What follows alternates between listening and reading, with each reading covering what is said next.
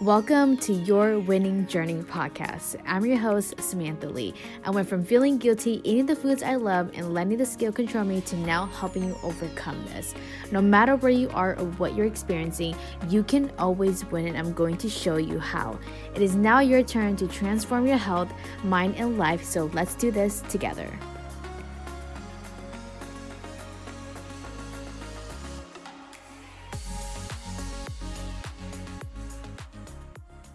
Hello, welcome back to another podcast episode. We are on episode 25. I'm so excited that you're here today, but today's going to be a little bit different because I have an amazing guest on here today. Her name is Stephanie, and she is a dietitian and mindset transformation coach. I'm so excited for you all to listen to this episode today because we're going to go in in depth on nutrition and weight loss and give you the ultimate meal plan on how you can approach your meals to lose your first 20 to 30 pounds. Welcome, Stephanie. Hi, thank you, Sam. Thank you so much for inviting me on. I'm super duper excited. Yeah, I'm so glad that you're here today. But how about you tell the listeners a little bit about your background? Okay, sure. So I am a registered dietitian. I've been a dietitian since about 2007. I have always been an athlete. So that's kind of how like I got into fitness, wellness. I'm very competitive. I I played college basketball many years ago. In college, I felt like all of the athletes were like kinesiology majors. And I was like, uh, I, don't, I didn't want to be so cliche. I was like, all of the athletes are kines majors. Like, I didn't want to do that. And so I actually went to a career counselor and we kind of like thought about different options. And she said, okay, what about nutrition? I literally didn't really know what a dietitian did, but I knew that like I loved science and I loved anything that had to do with nutrition, fitness, wellness. And so I was like, okay, so I made that my major. And I really love the field of nutrition because there are so many different kinds of workspaces you can be in, from food service nutrition to clinical nutrition. And that's kind of what I thought I was going to do. My career started off in clinical nutrition. So I was working in acute care hospitals, calculating tube feedings and looking at like labs, and like it was very sciencey and I, I really liked that, but it really wasn't like feeding my soul. I still felt like it was very mundane, like you did the exact same thing every single day. I kind of wanted something that I was going to be able to be really excited about. And I just happened to see a couple of girls on Instagram, on Facebook, I think they were coaches. And so I was like, how are y'all, how are y'all doing this? How are y'all making money like doing this? Why are y'all like always on like posting your fitness stuff? I kind of just started from there, just like I started a Facebook group and started like posting different challenges. And I mean, it's taken me a while to get to where I'm at right now because I was working a nine to five and just trying to figure out my footing. But now I am coaching one on one. I coach and I help women with weight loss, but also with the mindset that comes with becoming a whole new person, right? And like creating the result that you really want. I feel like now I am in my calling, like I am in my zone of genius. Like I am like, this is my dream job. I don't want to do anything else. And so I'm so glad that I kind of stumbled upon this, but I know that all the stars were aligned from me playing basketball to getting a degree nutrition, like everything happens for a reason. And so I'm really happy that I'm at where I am right now. Yeah, I love that so much. And I feel the same way of this calling to like help people because I was always into fitness, but it was never something that I was like, oh, I can coach people on this. And after changing so many clients' lives, and you probably figured this out too with your clients, you're like, this is amazing. Like they probably went through what you struggle with too. And I, I know that Steph Stephanie forgot to mention this too, but she is also a mom of two. So she has a busy schedule, just like all of us. And I know there are a couple mom listeners. If you guys are moms, you probably feel like things are really hectic for you and all of that. And so I just wanted to just bring that up because Steph has been able to prioritize her health and be able to do that from being a mom. Steph, like in terms of just being a mom in general, like how have you been able to balance out creating meal plans for yourself, like making sure that your nutrition is on track and staying active at the same time with just a busy life? Mm-hmm. Yeah. So I think that part my story is me being healthy and me being active is good for my mental health. And it helps me be a better mom when I am active yeah. and I can get some of my energy out. It's necessary. Like it's a mandatory thing for me to be active and have my me time. That's like my alone time. I have a 13 year old daughter and a four year old son. And my 13 year old will try to come to the gym with me and like work out. And it would be great if she was more like, I don't know, on top of it, but she wants to play around. So I'm like, okay, you have to go over here and a mommy, this is mommy's time, right? This is my me time. I take it very seriously because it just helps with my mental health. And so I show up as a better parent when I'm taking care of myself. And I also show my kids how to set boundaries and that mommy needs me time. And so my daughter, when I was homeschooling her, I homeschooled her for about three years, she would have her own me time, like in the morning, like this is your time. And, you know, she would journal and, and meditate and things like that. And so you're really teaching them to set boundaries, which is very important. And you're teaching them about just healthy living. And so they'll always know and remember, like, you know, their parents worked out and, you know, we try different vegetables and like try new recipes. And my son is one that loves, he loves to be the helper and he wants to be what he calls himself Chef Jeff. and he likes to like help me in the kitchen. He's a very picky eater. And so I kind of use that. Okay, you want to help mommy? You know, in our juicer, we just got a juicer. And so he'll help me do that. And he'll like, you know, drink the juice, which it has a little bit of fruit in it, but like I'll put like celery and like other stuff that he would never touch. And he has no idea that he's drinking that. I just think for me, it's been all about like who I am as a person and then creating that boundary and just more so like about my mental health. Yeah, I really like that you brought up the whole boundary situation and like setting by example because I know that after coaching like a lot of moms, one thing that often come up is like they feel like if they do set boundaries or they focus on themselves, they almost feel guilty in a sense because they feel like they should be using that energy to take care of their kids instead of, you know, working on themselves, but like you mentioned, you can only go so far when you when you're constantly like are always on the go go go with your kids. Like you have to have that time for yourself so you can also show up as the best version of you.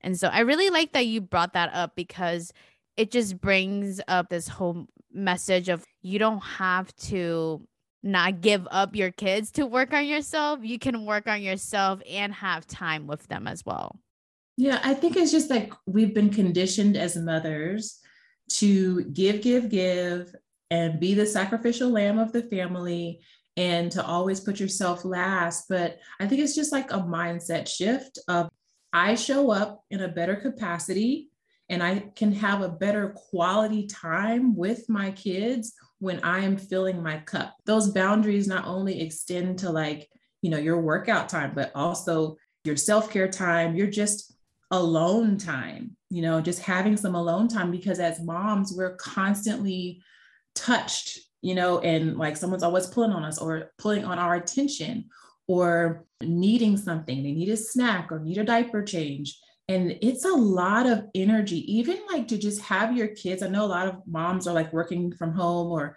are at home and then they have their kids.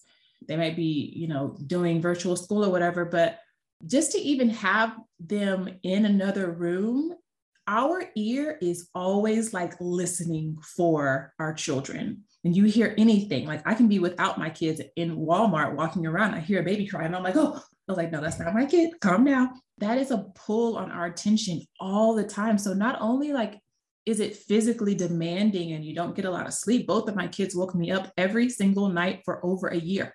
Okay. I never got an eight hour sleep for over a year, but also just like energetically, it can be kind of draining. So if you're not intentionally and purposely setting aside time for you and you alone, then just start carving out that time little bit by little bit so that you can show up better and then show them how they need to take care of themselves as well. Yeah, I love that so much. And going off of what you said about them waking you up every day for a whole for years and you don't get eight hours of sleep i think that is where a lot of misconception comes in when it comes to losing weight because a lot of people have this expectation of how a perfect routine should look like and if they can't have like eight hours of sleep then seven hours doesn't matter or if they can't get eight hours of sleep then does it even matter if, if they should sleep for six hours right?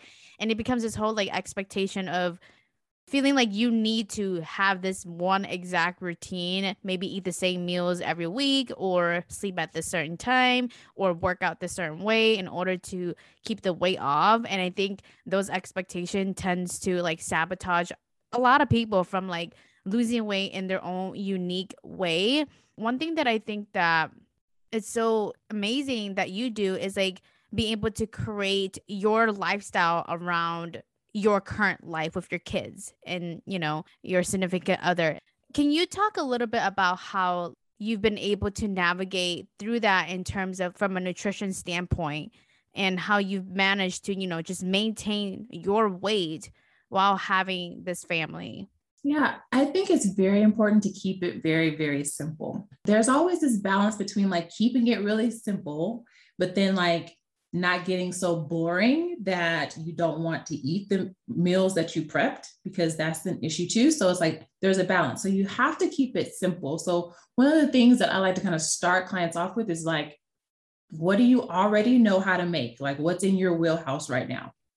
You know, what what can be some like go-to things for breakfast, go-to things for lunch and dinner, and snacks. Like what do you already know?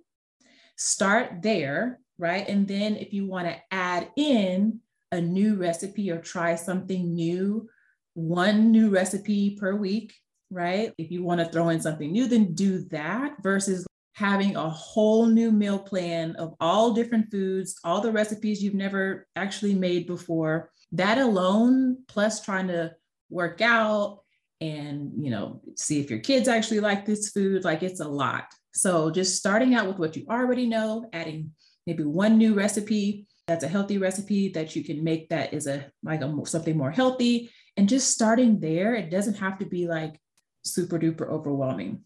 Another thing for me i just personally i don't go down the chip and cookie aisle the candy aisle like and i don't have a sweet tooth really either. So that's a caveat to that like we don't buy like sodas and stuff like that like my kids like we really don't ever buy soda and that's just a personal preference. And it's not that you can never have soda. I just make it simple to where it's like not available. Like if there's not soda and cookies and, you know, chips out on the counter, then that's not what we're going to have. We're going to there's fruit on the counter, right? Or, you know, just healthy snacks available. So I think setting up your environment for success and making your home a safe place for you to be and a safe place to support your goals is really important. And it's just, it's a very simple thing to do, but it's extremely impactful. It's part of what sometimes gets left out is like setting up your environment for success.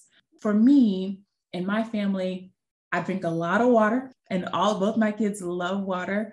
We typically have like something very simple, like in the morning, because of course they have to go to school and things like that. And then I'll have, I pack their lunch every day pretty much and have my lunch here because I work from home. And then dinner time is something that I will cook. If I prep, I prep, right? If I don't prep for the weekend, I don't always prep. I don't make that a problem, right? It doesn't have to be a problem that I didn't prep. Maybe I was too busy or maybe I didn't feel like it on Sunday, right?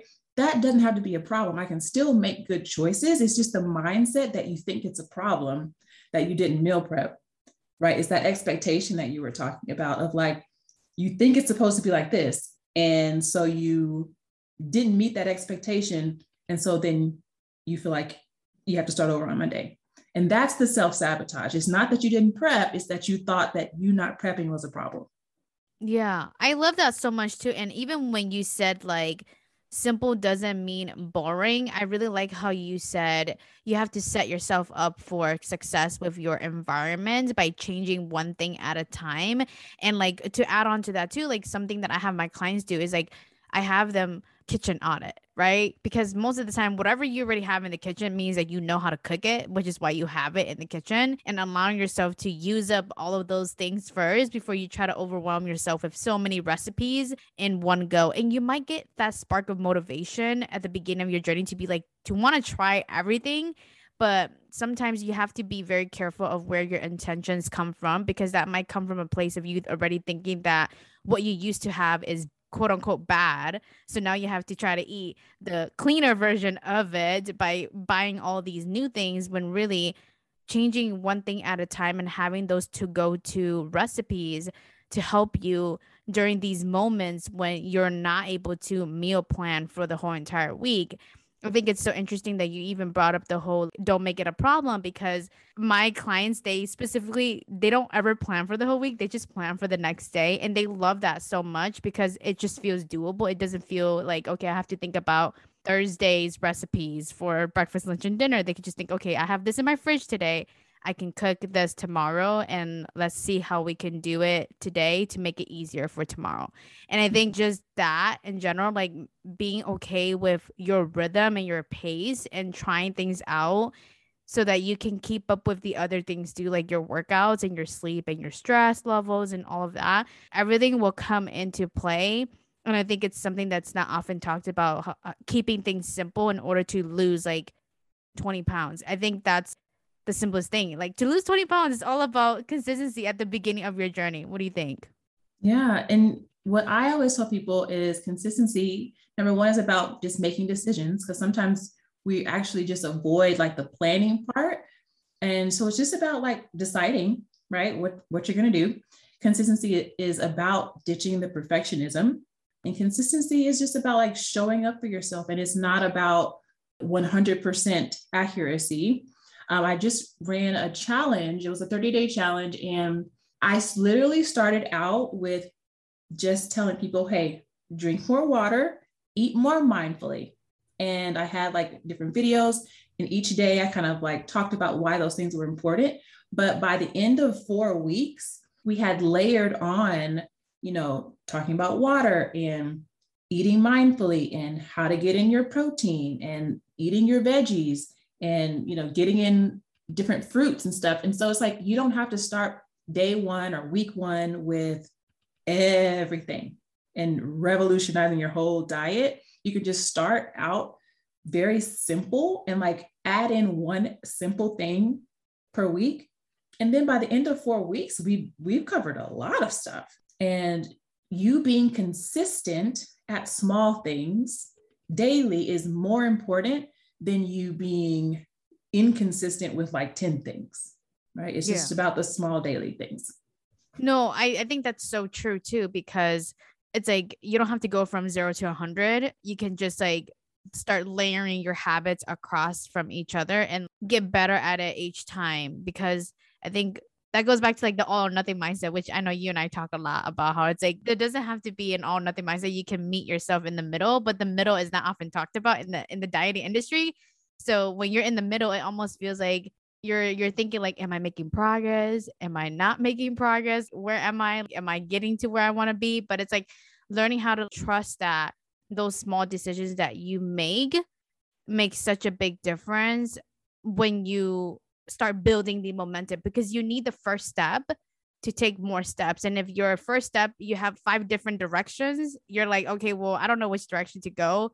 I might as well just spread myself thin and you'll find yourself very exhausted. Steph, I don't know about you, but when I used to do this whole dieting stuff, like it was so frustrating because I felt like I was being pulled from one end to the other. And it was just one of those things where I felt like defeated every single time because it was like you're setting yourself up to lose because it's something that you can't maintain.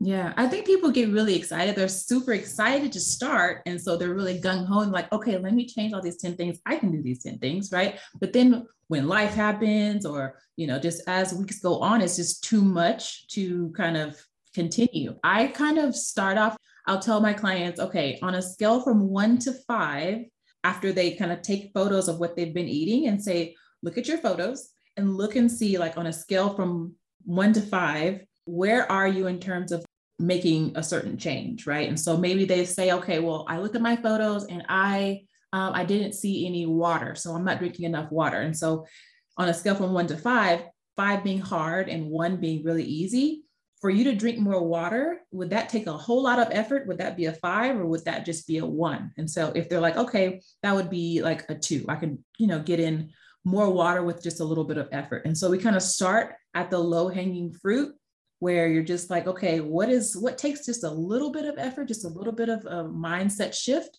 for me to change? And let me start there. And then we can just build on that. But I think the the thought process behind people feeling like that's not enough is because they feel like more is always better and like changing everything is going to help them to get to their results faster and it's usually just the opposite. If you just start out with the small things you actually can get to your results faster because you'll be able to continue and that is the biggest thing. You'll get that consistency yeah, I literally I just talked about that in the little freebie that I have uh, how to lose your first 5 pound. If you if you want a link to this, I'll put it in the podcast episode show notes, but I talked about how very simple steps like that and how whenever you make things simple, your brain is going to tell you that's not enough, but I always combat that with how do you know that it's not enough if you've never tried it? consistently. Like there's no way you would know whether it's enough or not enough until you've tried it long enough to figure that out for yourself. And going back to like what Steph was saying, like focusing on one thing at a time, like I've had some clients where they would either choose, okay, you want to focus on nutrition first or you want to focus on working out first, right? Which one is the most important? Because sometimes doing both things might feel very overwhelming depending on what their schedule looks like. So they might be like, okay, well, I want to focus on nutrition. And if they want to focus on nutrition, then they start the whole food journaling situation. And then we get into the habits of whether they're overeating or under eating, right? But if they're like, well, I want to focus on my workouts, then it starts with, okay, maybe you need to just take some walks first before you start going to the gym with this whole like extravagant workout routine, right? but like slowly adding either movement or slowly being aware of what you're eating is like the first step. But if you almost feel really overwhelmed, like just pick what you want to do just decide like do you want to focus on nutrition first or do you want to focus on working out and then figure out what that first step is for one or the other. Exactly and then just have your own back and just show like continue to show up and believe that that is enough because you making that choice each day like i said is more important than you being inconsistent with too many things being overwhelmed.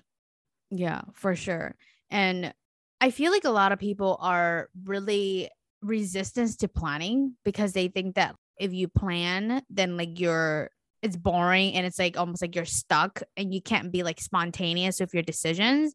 And so they choose not to plan because they feel like planning is like another way of dieting in a way because you're still thinking about what you're going to eat. And so I, I want to hear your thoughts about that. Do you, have you had clients where they were like resistant to planning because of they feel like restricted in terms of the food they want to eat and like how did you go about that because i have my own thoughts about planning and how it doesn't have to be that kind of crazy thing but i'm just wondering what you think it depends on the person. So I've had a client, I'm thinking about a client in particular who was just like, I want to be spontaneous on Thursday. I'm not sure, you know, if I'm going to want Mexican or if I'm going to want all these things. And I think for that particular individual, I told her like to find her i want her to love her food. Don't get me wrong. I want her to really enjoy her food but she was really trying to find the spice of life and adventure and spontaneity in her food.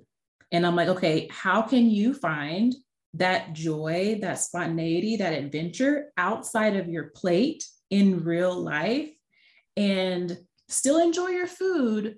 But i think that when you have a goal you have to walk that fine line of planning and being really intentional and you know enjoying yourself to the point where it's kind of a mindless thing where you're just going off of what your taste buds always want. And so i think it's somewhere in the middle. It depends on like she had a very um eccentric personality too. I always kind of approach it like this. They'll have a lot of some of my clients don't mind eating the same thing every day for seven days a week. Now, I even personally, I cannot do that. I need, I need a little bit of variety. The majority of my clients, I would say, are okay with doing like half and half. So they might have one thing for half of the week and then another set of meal items for another the other second half of the week. I would still say keep it simple at, at no more than maybe three. And so I have two ways of thinking about this. One, I would say, okay, if you need a lot of variety, you could plan three different meals breakfast, lunch, dinner, snacks for the week, right? That leaves you a little bit of variety. You might eat something on Monday and then have that left over for Tuesday, and then you have something different for Wednesday. But you could also just kind of like switch up the proteins as well and maybe like have a couple of the same sides but then maybe you make several different proteins which are very easy to just like put on a one pan sheet of like you know if you're doing like pork tenderloin and salmon and chicken and put that in the in a sheet pan and put in the oven you can have different proteins and kind of have like similar sides. And so it really just depends on the person and it depends on if you have a big family, because doing that and all the variety, and if you, especially if you have small kids and they don't necessarily eat things like salmon, that's when it starts to get really, you know, overwhelming. Especially we were talking about, you know, having kids and how you plan that all in. It's a lot to do a whole lot of different uh, items, and you have to feed your kids and your husband. That's a lot. I really like what you said earlier about having like planning the day before i think that that is like a good concept for somebody who's really resistant to like planning the whole thing out and kind of like maybe expanding it you know as they're willing a little bit to maybe a couple of days right i definitely think that most of my clients benefit from planning it out because like just of getting the groceries that they need and not having to go back and like get groceries multiple times throughout the week. So my clients keep it simple. They're just like, hey, I'm good with like two different options for the week. And, you know, that seventh day, they kind of, it's like a flex day. I have them plan in a treat meal and they can have some leftovers. But for me, I think I prefer them to plan. But if you're working one on one with clients, of course, you have to be flexible and kind of meet them where they are and kind of start expanding from there. Yeah, I really like that a lot. And I want to go back to like what you were saying earlier, how you got to have that fine line when you have this weight loss goal that you want to reach. And I think it's that's so true because I think a lot of times if you're resistant to planning, you're listening to this episode, like I just want you to ask yourself like why and like what is that expectation of how does planning look like in your mind? Because it doesn't have to be that way when when steph and i mentioned planning it's just mainly being intentional i think a lot of times you feel more like you're on track when you are intentional with your decisions around food and when you're intentional on knowing when to stop when you've had enough food and just having the idea that you know what you're going to eat and how much you're going to eat ahead of times gives you a lot of ease in terms of like debating with yourself back and forth in your mind I've worked with clients where they never plan in their life and they almost feel they spend so much energy being like, okay, should I go to McDonald's or should I go home and cook? Should I go to McDonald's? And it just goes back and forth so much that they waste so much energy in their mind that they just automatically go towards the convenient route because they didn't set that intention before they were on the road or, you know, before they went to work. I want you to see like planning in a way of it's helping you succeed in terms of just you being intentional, but it doesn't mean that the planning that you have, like it doesn't mean you you have to be stuck to the foods that you have set for yourself if things come up because sometimes you can't control the events that are happening around you, but what you can control is what you eat and how much you eat. That's what you can mm-hmm. control, right? Especially with the holidays we have coming up. I think a lot of times people just don't want to plan because they feel like they can't be spontaneous but like where can you find spontaneous in other areas of your life but also where can you help yourself save brain energy by just being intentional even if that means like you're just intentional for tomorrow that's like 50% like there versus still very confused about like what to do yeah. And a few things that I thought of when you were talking was number one, the food that you are cooking, develop some culinary skills so where it's good right? It's not only just good like the first time but it's good as a leftover. Like the foods that you make you want it to be really tasty so that you don't mind eating it again. And also it doesn't necessarily have to be planning that looks like okay i know for sure i'm going to have you know salmon and green beans and some sweet potatoes or whatever. It can be looking at your plate as food groups. So i mentioned earlier like not making not meal planning a problem. So you can still what i teach my clients is a fit figure formula where based on their actual calorie needs, like they'll have so many proteins. Okay, so someone may need four proteins for the day, they might need three different vegetables and three different fruits, or just something like that, for an example, right? And so they can just plug and play those food groups in. And so that's a really cool way to kind of think about it. So when you sit down and you look at your plate, you say, okay, here's my protein item, right? And then maybe I need a I need a veggie and I need a carbohydrate. But maybe this person needs because depending on your goals and depending on your current weight, you need you may need maybe six to seven servings of vegetables, right? And so you may have to double up in your plate. It makes it easier if you're just looking at your plate in terms of food groups. You can say, okay, well, I need I know for lunch I need a protein and a carb and maybe two non-starchy vegetables. And you can just plug in two non-starchy vegetables on your plate, plug in a protein and plug in your carbohydrate. And so it's kind of like meal planning, but it still lends itself to some variety, if that makes sense. No, no, that that totally makes sense. I like that idea a lot. I think a lot of people just get confused on like how do I know if this protein is good for me? How do I know if this carb is the right carb, you know, or like the fats mm-hmm. and stuff like that? Do you have some tips around? Because I have a, tip on how I read nutrition labels, but do you have like a specific tip to help people kind of see, like, oh, this is a, a more healthier option that will probably keep you full longer if your goal is to lose a lot of weight but not consume so much calories? Do you have like a, a way of how you go about just helping people understand that when they go to the grocery store, they're like, okay, this is what I can pick out that I know will will taste good, but also like be good for my body. Yes. So a few things. So whenever someone starts in my program, we deal with breakfast first, and then we go to lunch, and then we go to dinner. So through those weeks, I'm also giving them nutrition tips. And so they kind of know, like, okay, for breakfast, we kind of focus on protein, fiber, and water. I give them a whole list of different proteins. I give them a list of carbohydrates, of veggies, of healthy fats, different nuts and nut butters and things like that. And so they plug in what they would like. With the fiber, I always tell them, or any carbohydrate, if it has a label, three grams of fiber or more on the label. Of course, lots of fruits and vegetables don't have like a label. So I don't make them like count that because Obviously, if you're eating a fresh fruit, it has fiber. But if it has a label and it's a carb, which again, I give them a list, they say, okay, let's just say they're getting bread.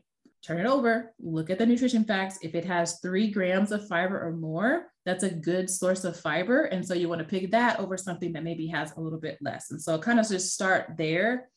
We focus on single ingredient foods anyway, which are going to be the healthiest options. And then if you're buying something with a label, pick those the carbohydrates that have the three grams of fiber or more, and we kind of just start there. Yeah, I like the idea too. And I think like for for me, for trying to figure out like what is consider good for you or like what is like a healthier option like when you look at the nutrition label one thing that to consider is like if it has more than 10 ingredients then you know that it's like really processed and you probably want to pick an option that don't have so many ingredients that you don't even know what they are. So one of my favorite snacks or you know to go to breakfast bar is like I love eating kind bars and if you look at their nutrition facts like they're actually pretty good in terms of the the ingredients that they put in there. You can read the ingredients. So if you can't read the ingredients, it means that you probably shouldn't eat so much of it. And it doesn't have a lot of added sugar, which is like high fructose corn syrup, or it doesn't have all of these different types of preservatives and anything like that. So technically, if you're reading a nutrition label at the store and you're seeing something that you can't pronounce or you're seeing an ingredient that is more than 10 overall, that's just a flag for you to see that, like, okay, this might not be the smartest option to go for. It might not keep you as full as you want to. And you'll probably end up being hungry really quickly, probably like two or three hours later. And if your goal is to not eat so much throughout the day, like that's probably something to consider, which goes back to what Steph was saying, where you want to find ingredients that are only like one thing, like a single ingredient, which is pretty much like fruits, vegetables, things that like you can literally grow outside of your garden if you have a garden outside.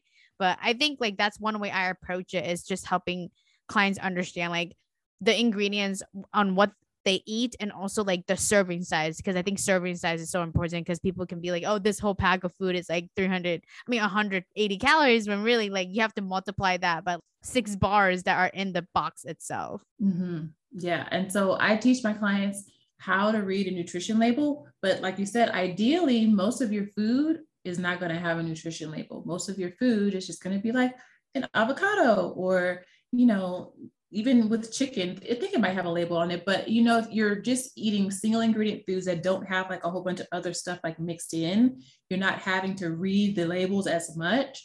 Uh, but I do think that it is an important skill to have. And so, just like really quickly, I teach my clients how to read nutrition label. I always start with the serving size. Like my eye goes straight to the serving size and then to the calories, and then I go down to protein.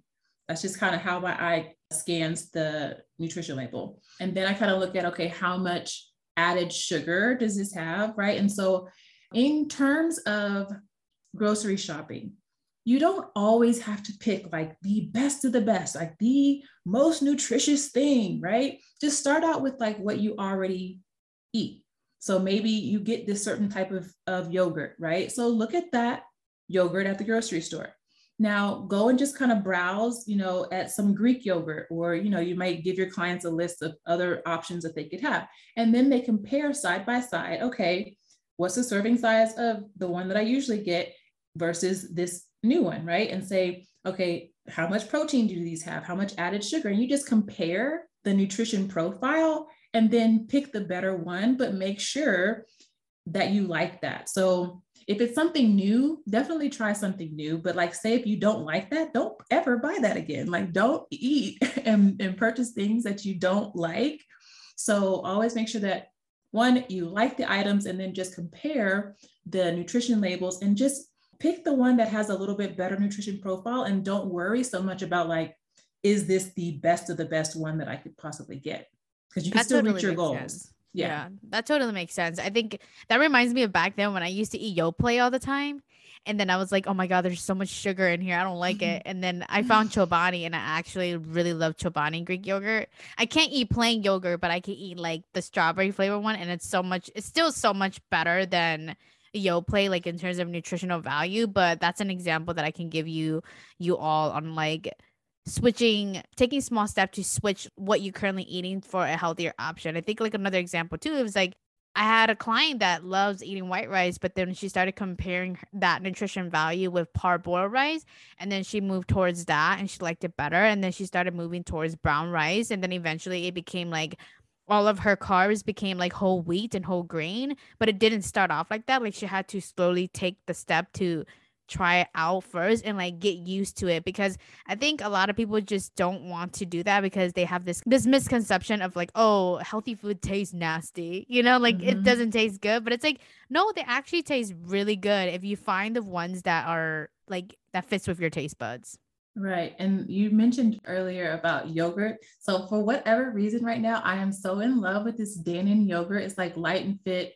it's vanilla flavor and it has like 14 grams of protein in it very little added sugar it is so good like i eat it every morning and i don't know why i'm like obsessed with that yogurt but if you have not tried that you might want to try that uh, it doesn't have any fruit or anything in it which I used to like that Yoplait too. I grew up on that Yoplait and I don't buy that anymore because I the Dannon is just so good and it doesn't even have any like a whole bunch of extra stuff in it. It just tastes really, really good. So I just thought I'd throw that in there oh my gosh, I need to try that out. Like I haven't tried that out yet. I like vanilla flavor, but they have to be the type the right type of vanilla. Sometimes the vanilla like tastes vanilla. too artificial. Like sometimes they yeah. taste too artificial. I feel you because I don't even like art like vanilla at all. But I, someone mentioned it, I was like, okay, let me try it, and I actually really liked it. So yeah. Oh my god, I might actually end up liking it too. Oh, I like it. I think like one thing that we can also talk about too is what are your thoughts in terms of when people have to lose weight, right? When they want to lose weight, they have to be in a calorie deficit. This is just a fancy word. If you don't know what a calorie deficit is, it's like you have to make sure that you're burning more calories than what you're putting into your body.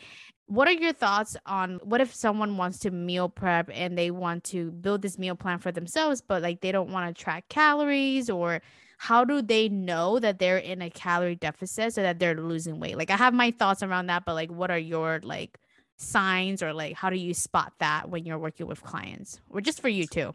Yeah. If you're not actually tracking, right? Meaning like you're not actually tracking either your macros or calories or anything regarding your meal planning, you're kind of guessing. And the way that you can tell is by the results that you get, because if you're eating in a calorie deficit. So that approach might take you a little bit longer, right? And because your body will respond if you're in a calorie deficit. Now, the issue is that sometimes we're in a calorie deficit, right? But we may not be in a calorie deficit so much so that we actually see the one pound or see the two pounds on the scale every week. Maybe you've lost 0.5 pounds of fat, right? Because maybe you weren't in quite a uh, 3,500 calorie deficit. So the 3,500 calorie deficit is to lose one pound. Maybe you didn't quite meet that 3,500, but maybe you say you got half of that and you lost a half a pound. But a lot of times people don't even count that, right? They don't even look at that. Then there's so much fluctuation in our water weight and things like that that you may not necessarily see it. And then you think that this isn't working and then you quit, right? And so I think that finding a way, I believe, to track in some way to make sure that, like, number one, you've kind of calculated. There's many, many calculators online where you can plug in your activity level, your age, so you can get a ballpark estimate, right? So even when you get a ballpark estimate on something like MyFitnessPal or another online calculator, it's still only an estimate, right? And so whenever you go and execute your meal planning or your when you eat throughout the week, your body is ultimately going to be the judge of whether or not that was an actual calorie deficit or not. Because we can say on paper that it was a calorie deficit, but our body is going to let us know. I think people have to kind of wrap their mind around like, even with the nutrition facts, they can be off by as much as 20%. Yeah. And like tracking too. Yes. Number one, don't white knuckle the results. Like, this is who you are. Okay. Like, you are stepping into this. This is how you show up in the world. Don't treat it like, okay, I ate a salad and I'm going to step on the scale and it owes me one less pound. Right. And so that makes the journey so unenjoyable. You know, you're going to set yourself up for disappointment because weight loss just doesn't work that way. I also think that, like, when people say like healthy weight loss is one to two pounds per week of weight loss, it doesn't mean that you're actually losing one to two pounds of fat per week. It means on average, if you have a 12 week program and you take the weight that you lost and divide it over that 12 weeks, that the average is one to two pounds. It doesn't necessarily mean that every week you're going to lose a pound. And so I think that what you mentioned earlier about just the expectations are super duper important. I really like that. And I want to add on to that too, in terms of if you're against like tracking or you just don't want to get into the whole calorie counting situation, like at least know where your numbers are. At least know like with your height and weight, like how much is your body like supposedly supposed to need, right? To function. And for example, let's just say if it's like 1600 calories or 1800 calories then you know okay let's let's just let's just get an idea of like how things are actually looking for today. And it goes back to what steph and i were saying like looking at the nutrition label and being aware of the serving sizes. So at least you have an idea of like okay this meal was th- around 300 dinner was around 500 lunch was around 600 right? And you add all of those up and you kind of get an idea like okay if i'm eating this kind of same thing over and over like weekly average i'm about to be around this much. So you kind of have an idea whether or not you're in a deficit or not. But something to go off of that too is like make sure that you have a way to measure your fat percentage because like what Steph is saying, just because you lose weight doesn't necessarily mean that it's like fat that's coming off. It might be water retention. It might be because you're stressed too, and now you're not stressed anymore and it's coming off as well buy like those fat calipers that you can find on Amazon. Like I have one and it costs like about eight dollars. You can buy it and there's they teach you how to pinch certain areas of your body and you can kind of get an idea of like what your fat percentage is. And then you just have to learn how to like just trust yourself that you know that if you are eating below at least like if you're not going over 1800 calories a day if this is your number right going back to that example then you Stick to that for about four weeks and see where you stand and measure your fat percentage again to see if there's any changes and have as many ways to measure your progress as, as much as possible other than just a scale so that you give yourself room to really see that oh okay i'm making an overall holistic change in my life and it's not just the scale gets to dictate whether or not I lost weight today or not or I don't. Because I've had clients like this Steph. I don't know about you, but I have clients where they literally stay the same weight, but their whole body has changed. Mm-hmm. I have too. Some people will change more on the scale and then they can't really tell it on their photos, but then some people can tell really on their photos, but then the scale doesn't change that much. So it just depends on the individual. I think that what you mentioned about if you find that people are resistant to tracking, right? They're track, they don't want to track their calories. They may not want to plan their food, but then they want the scale to be the end all be all. And that's kind of, that is a great coaching point because it's like, okay, you don't want to track your calories, right? You don't want to plan your meals out, but then we want to look at this numerical scale to say, like, whether or not we've been making progress. So I think that is a coachable moment right there of how you want to actually see the results. Because I feel like if you're the type of person who just kind of wants to not plan or have it be a little bit more relaxed, then you can't necessarily like look to the scale as much. And so, like you were mentioning, using the uh, the calipers or like just your energy level, make every once a week you can kind of rate yourself on a scale from one to 10 of like your energy level, your stamina during your workouts, or your confidence level, you know, because it's kind of hard if you're not tracking to then want the scale to let us know whether or not we're making progress. And I think, too, in terms of tracking, right? It's important, I think, just for a little while. Like, I don't even like tracking in MyFitnessPal like all of your life, right? just doing it for like one or two weeks just to see like okay if i eat 1600 calories this is how full i feel or this is how satisfied i feel you know and like getting used to checking in with yourself and seeing like okay if i ate this much and had this many snacks this is about how like hungry i should feel right after my meal. Just so you can kind of get to know yourself a little bit better, which is this whole process is about getting to know yourself better so you can create the result. And then kind of thinking about, you know, why you don't want to or where the resistance is coming in from about tracking or about not wanting to plan and thinking about what are you willing to change? Because something's got to give right so something's got to give where if you want to keep doing the same things you always done you're going to get the same result that you've always gotten. So you have to, it doesn't have to look a certain way. I think people think, oh, if I plan, then it has to be like this big old long thing. And that's what they don't want any part of. That overwhelming, doing too much, that's what they don't want any part of. You being able to have some sort of predictability, I think is probably helpful, but just in your mind, being flexible right? Understanding like this isn't set in stone. If you can be flexible with it, but have like, you know, a plan, but be flexible, I think people would buy into that more so than just being like, okay, no, I'm not going to plan at all. Right. Yeah. I, I totally think that is like 100% true because when you're in this weight loss journey, if you're wanting to lose weight from the wrong intentions, you will always realize that you are not open to change you only want to stick to one certain way of doing things because that energy might be coming from the wrong way, right? Like you, you hear me talk about this on Instagram story a lot of if you hate your body and you're coming from the energy of hate to lose weight, then you're gonna hate change. But if you're coming from the energy of like, I'm open to making this happen in my own way, I'm open to learning, I'm open to trying new things,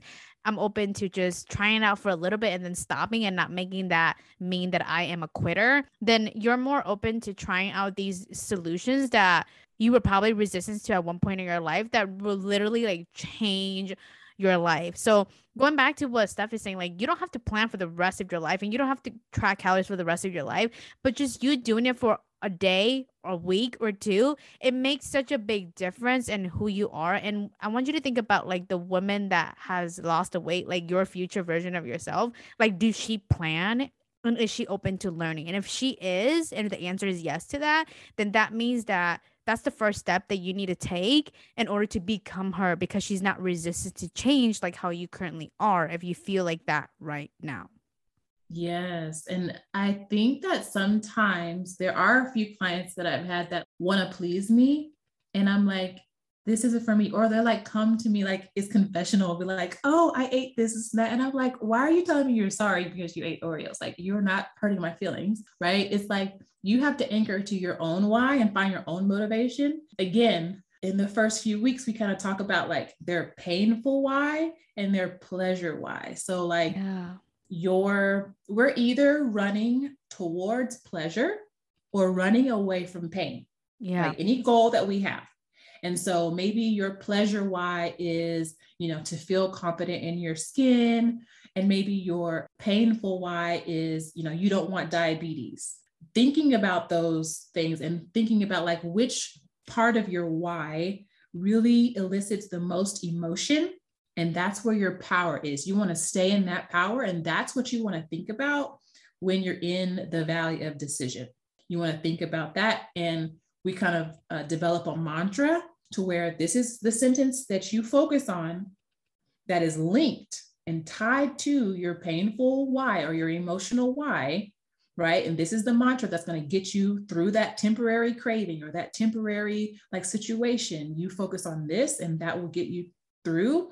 And that mantra is really tied to not only your why, but your, your CEO self, your future self, and operating out of that more so than thinking about the convenience of, you know, going to get the fast food or whatever. It's really, it's a whole thought process. Like it's all yeah, in your mind. I, I freaking love that idea too, but it's like, if you're resistant to all of these weight loss stuff and you're not open to change, then that means your why is not strong enough. That means that your why is only based off of physical look. Because at one point, once you reach your dream body, what else are you gonna do if you don't have the desire, like that strong anchor on the ground of making this a lifestyle? You could get your dream body, but you might stop doing everything to keep yourself healthy overall. So understanding that for you is like so important. So I just really like everything we talked about today. I feel like it's so helpful, especially if you are starting out on your weight loss journey. But Steph, what is one thing that you want to leave for the listeners? I would have to say start out small and continue to trust yourself. Make one very small action step that your brain is like, oh, I can do that. Do that consistently and build up that trust within yourself because we all want to get to the consistency part, right? But we have to, number one, be honest with ourselves about our goals. Then we can trust ourselves. Then we can get to the consistency. And the, and the way you get to consistency is by setting a small goal and having your own back and doing what you said you were going to do and make it simple, one step at a time. That's it. I like it. Oh my God, this is so good. Steph, where can they find you? I mostly hang out on Facebook, but I do have an IG. You can reach me at Fit Culture for Her on Instagram. I am at Stephanie Riles on Facebook, but I also have a weight loss plus mindset coaching group on Facebook, and I hang out a lot in there. I do Facebook lives and lots of trainings, lots of Q and A, and so you can find me uh, one of those two places. Yeah, Steph is like the Facebook queen. I'm like, I'm always on Instagram. I have a Facebook page, but I don't really stay active on it as much as Instagram. But if you need like a Facebook support group, definitely join Steph's group. She does an amazing job with her trainees. And you can also find her on Facebook and, and IG. I will list her links in the show notes below. So make sure to check that out after this podcast episode. So, so thankful that you all tuned in today. I really hope this was helpful for you all. But until then, I will talk to you all next week.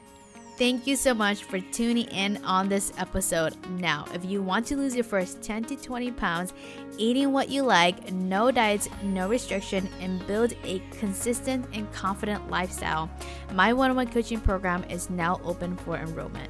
To apply, visit www.superlysam.com and from there, we'll book a call to see if you are a great fit. I'm so excited to serve you in this program, but until then, I'll talk to you next week.